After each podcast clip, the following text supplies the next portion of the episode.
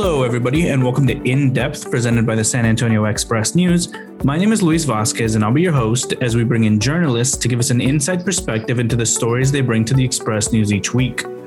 Today, I'm joined by staff writer Sig Christenson. He joins the show to talk about his latest piece on Governor Greg Abbott's new border fence. Welcome back to the show, Sig. How are you doing today? Uh, thank you. I'm doing well. Glad to be here. Uh, I just kind of got done reading your article. Uh, it's extensive. How long were you at the border for this uh, for this piece? Uh, about two and a half days, and uh, you know we intend to go back down there, and we'll be there for a good deal longer. But you know we went down to assess a couple of things. One was the fence. What was it? I'd never been down there. I go to Del Rio for uh, Laughlin Air Force Base. I cover the military, and that's why I usually go there to hang out at the airbase. Uh, but in this instance, we went to the border. We got into an SUV with the sheriff, uh, Joe Frank Martinez, and he took us down there, and we saw uh, the latest fence, which is not a wall; it's a fence. We saw the bush wall which looks kind of like a wrought iron fence. And then we saw the Trump wall, which was much bigger, rust colored, and to be blunt, it was uglier, but it was bigger. And he even mentioned at one point, and I think it's in the video, he says, "Yeah, it's it's intended to be bigger." So we would just uh, real quick, just for the um, for the listener, if you uh, click the link in this uh, episode description and go to the article, you can see the video that Sig's tr- uh, talking about. He has a, a, long video where you see Bush's fence, Trump's fence, and now um, Governor Abbott's fence. So if if you want to see the video that he's talking about, you can go ahead and go click the link in the description, and it'll take you to the article, and the video is embedded into the article. Go ahead, go, continue, Sig. And then just to finish we did that on one day. Uh, we uh, also spent some time talking to people around town. So I talked with uh, the Chamber of Commerce. Uh, I talked with people in the courthouse. That was on the second day. Talked to two of the four JPs. Talked to the county clerk as well as the judge and uh, and and the sheriff, and kind of got a sense of where people were. Uh, which when you boil it down to the common denominator, they're all very frustrated. Uh, nothing is getting better. Uh, the politics is getting worse. And so is the problem. They have a lot of migrant issues there, and nothing is getting better. And probably the most frustrated person in that group was the county judge, uh, Lucas Lewis Owens Jr and and he was extremely frustrated and sometimes used bad language, foul language. Uh, but you got a sense in two days of what the key issues were, and then we came back and we wrote about it, and that was uh, our Sunday story. It was originally 120 inches. It got to about cut down to about 90, which is about what you can put in the paper. But it's an it's a story that you could write hundreds and hundreds of inches about because it's extremely complex. And it doesn't lend itself to simple solutions. It does lend itself to politics, but not to solutions. It's a very complicated problem. It starts with the fact that these people are coming from throughout South and Central, uh, or rather Central America. These people are coming from Central America and they're fleeing desperate circumstances. And you can't blame them. They're, they're trying to save their children. Uh, they're trying to save themselves, and and and the policy doesn't facilitate uh, anything but the frustration that we ran into down there. Everybody was frustrated. You included in the in the story itself uh, a quote from uh, the sheriff Martinez, where he met a woman who was traveling with a one year old, and by the time she met with the sheriff, the child was five years old, and the quote here is she preferred to drown in the river than to die in her home country.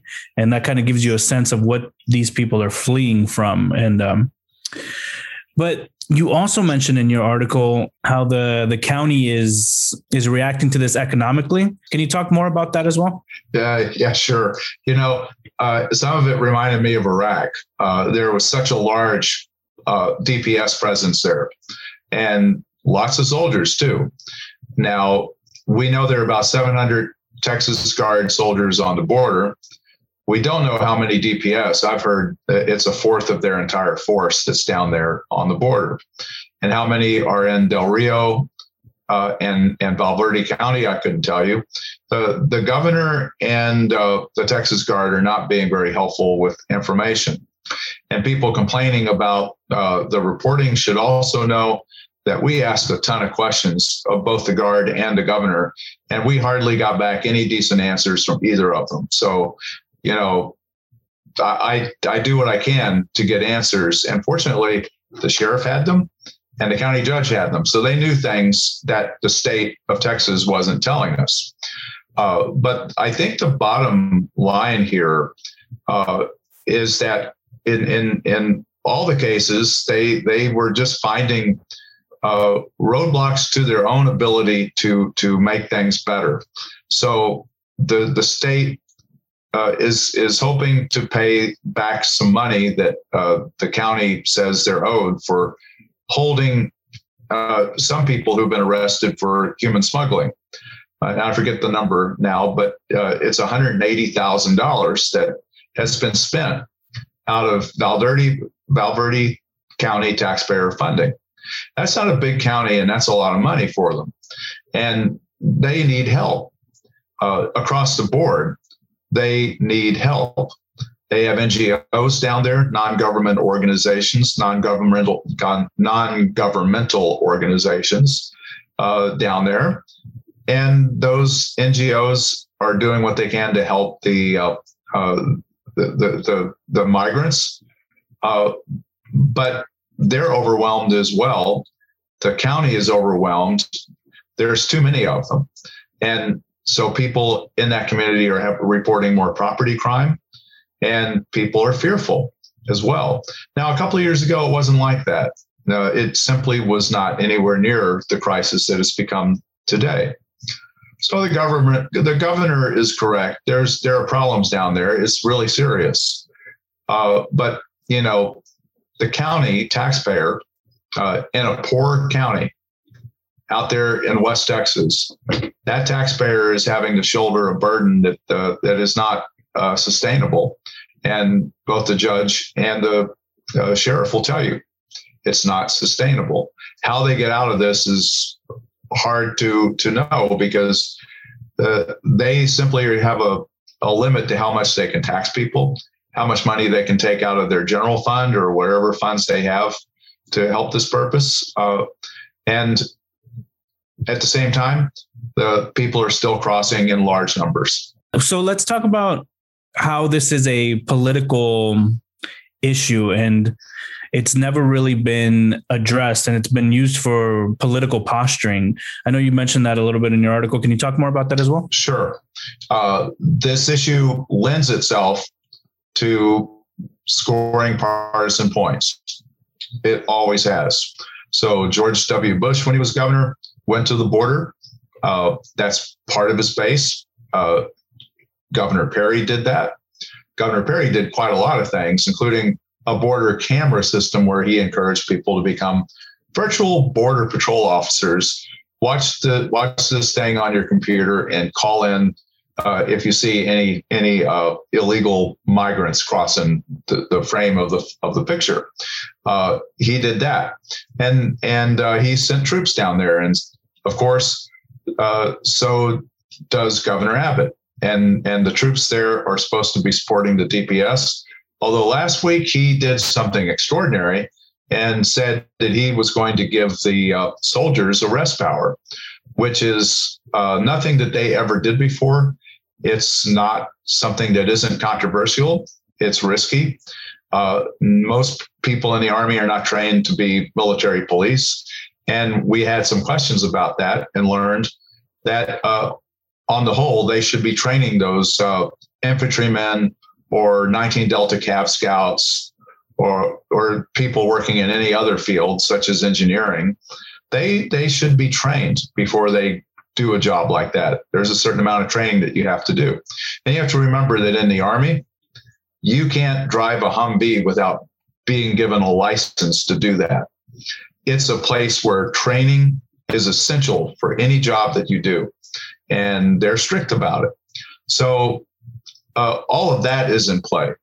But uh, you know, the, the, the larger question is, uh, if you're going to make this an issue, how how are you going to really solve the problem? Well, the fence that they're building down there is probably not going to solve the problem. We've seen that fence built before. It's a hurricane fence with razor wire on it. And there's a fence like that connected to the bush fence and it's crushed at the top and it's crushed under the bottom, and people are going underneath the fence and over the fence. Uh, so it doesn't work. And no matter what kind of a fence you put out there, people are still crossing. So what what are you solving? At the moment, there's no overarching federal policy in place. And that's what Sheriff Martinez would like to see. And I think that's what uh, the, the county judge would like to see. They'd like to see a different policy in place that would work to relieve the pressure of migrants illegally crossing the border. Now, we know that's not going to happen. Uh, there is no consensus for that in Washington. And the last time anyone tried to do something about it, George W. Bush raised the flag and it didn't go anywhere. His his uh, his his legislation did not succeed, and that's been a long time ago. Mean, when you think about it, he came into office in 2001, so or 2002, and so ultimately the problem is not being solved. It's good for politics, so. Uh, you know what the, I think that people would argue that Governor Abbott is uh, reaching out to his base, trying to uh, win their support. Uh, but you know, the question is, do does does anything that he has now in the mix really have much of a chance of being effective? Uh, how will you stop the large numbers of people who are crossing? Uh, I'm not arguing that you should just not do anything. I am just saying that if you take a look at the the politics of this, uh, there's no question that there are advantages to complaining about the Biden policy if you are uh, Greg Abbott. And there are advantages if you're Greg Abbott to complain about what Joe Biden is doing or not doing. Uh, each politician has his constituency, but in the end, as we saw in the story, uh, both the county judge and the, and the sheriff are frustrated because none of it's working. And they're stuck with having to deal with the detritus of, of everyday border crossings and the threat to people's security and, and uh, the damage that's being done to people's property. It's it, to them, uh, all of what's going on here is is theater and it's not sufficient to fix the problem. They want the problem fixed, period. And uh, one last thing before I let you go, can we quickly just talk about Billy's uh, Calzada's photography and what it was like working with him down there? Billy's a wonderful photographer to work with. So you've got to know that uh, he's got a great eye for making pictures. And uh, he uh, went off, he saw things that I didn't even see. Uh, the picture, there's a picture of uh, of a bunch of the migrants kind of clinging to the old bush wall, which is like a wrought iron fence. Um, and they're kind of leaning against it, and their facial expressions are precious. It brings the humanity of this crisis home. If you're looking at the picture, it does for me anyway. Um, and and then of course he takes pictures of things like clothes that are just hanging on the trees that have been abandoned, and the family that is fishing across from uh, the river on the Mexican side. Uh, and uh, Sheriff Martinez standing at the old bush wall. Uh, there are Texas Guard soldiers with their truck parked at what looks like the Abbott wall, uh, which is actually a fence And uh, when you see these soldiers, the other thing you notice is that they're wearing uh, body armor and they're carrying M4 rifles. Interestingly enough, uh, the magazines are not inserted in the rifles. That's a very good idea because what you don't want is a guardsman accidentally shooting somebody. There was an incident long ago in the 90s when a Marine shot a goat herd on uh, along the river, and it turned into a huge scandal. Uh, it was a big mess, uh, and I knew Republicans who were angry about that, not just Democrats. And there's one that just gets my attention. There are two, three people, two of them looks like women, holding toddlers. Altogether, it's three people holding toddlers. Uh, they're clustered together. Uh, that really brings home to me what this is about. They have taken a very dangerous trip by vehicle and on foot to get here. And they're desperate to cross uh, the border because over here, we have the great fortune of living in a reasonably stable society. Uh, we have a prosperous society. There's work here, and there is the hope for education and and better lives. It's much much more hope for that on this side of the border than that side of the border, and yeah, that's that's where uh, my heart gets tugged. I can identify with that. All the people who came to America legally, they came looking for better lives. Some of them came to avoid uh, religious persecution. Well, I don't know what the difference is between religious persecution and, and drug cartels. Your life is in danger, your family is in danger, you're fleeing, you're hoping to get a better life. That's completely understandable. And that's what our country has always been about. It's a place that is a melting pot and should be a place where people can apply their talents and make a prosperous society. Uh, what's happening right now uh, is is uh, is a tragedy. Now, you don't have to be in favor of illegal immigration to say that. You just have to have a heart. You have to you have to you have to look at those people and if you're not feeling for their their situation, I'm not sure who you are, but that's not who I am. I have pity for them. And as a human being, I share uh, the judge's desire and the sheriff's desire to to find a more humane way of dealing with the problem. Well, I think that's a good place to to end it. Again, I really appreciate your reporting. Uh, you know, we're probably going to talk about this again.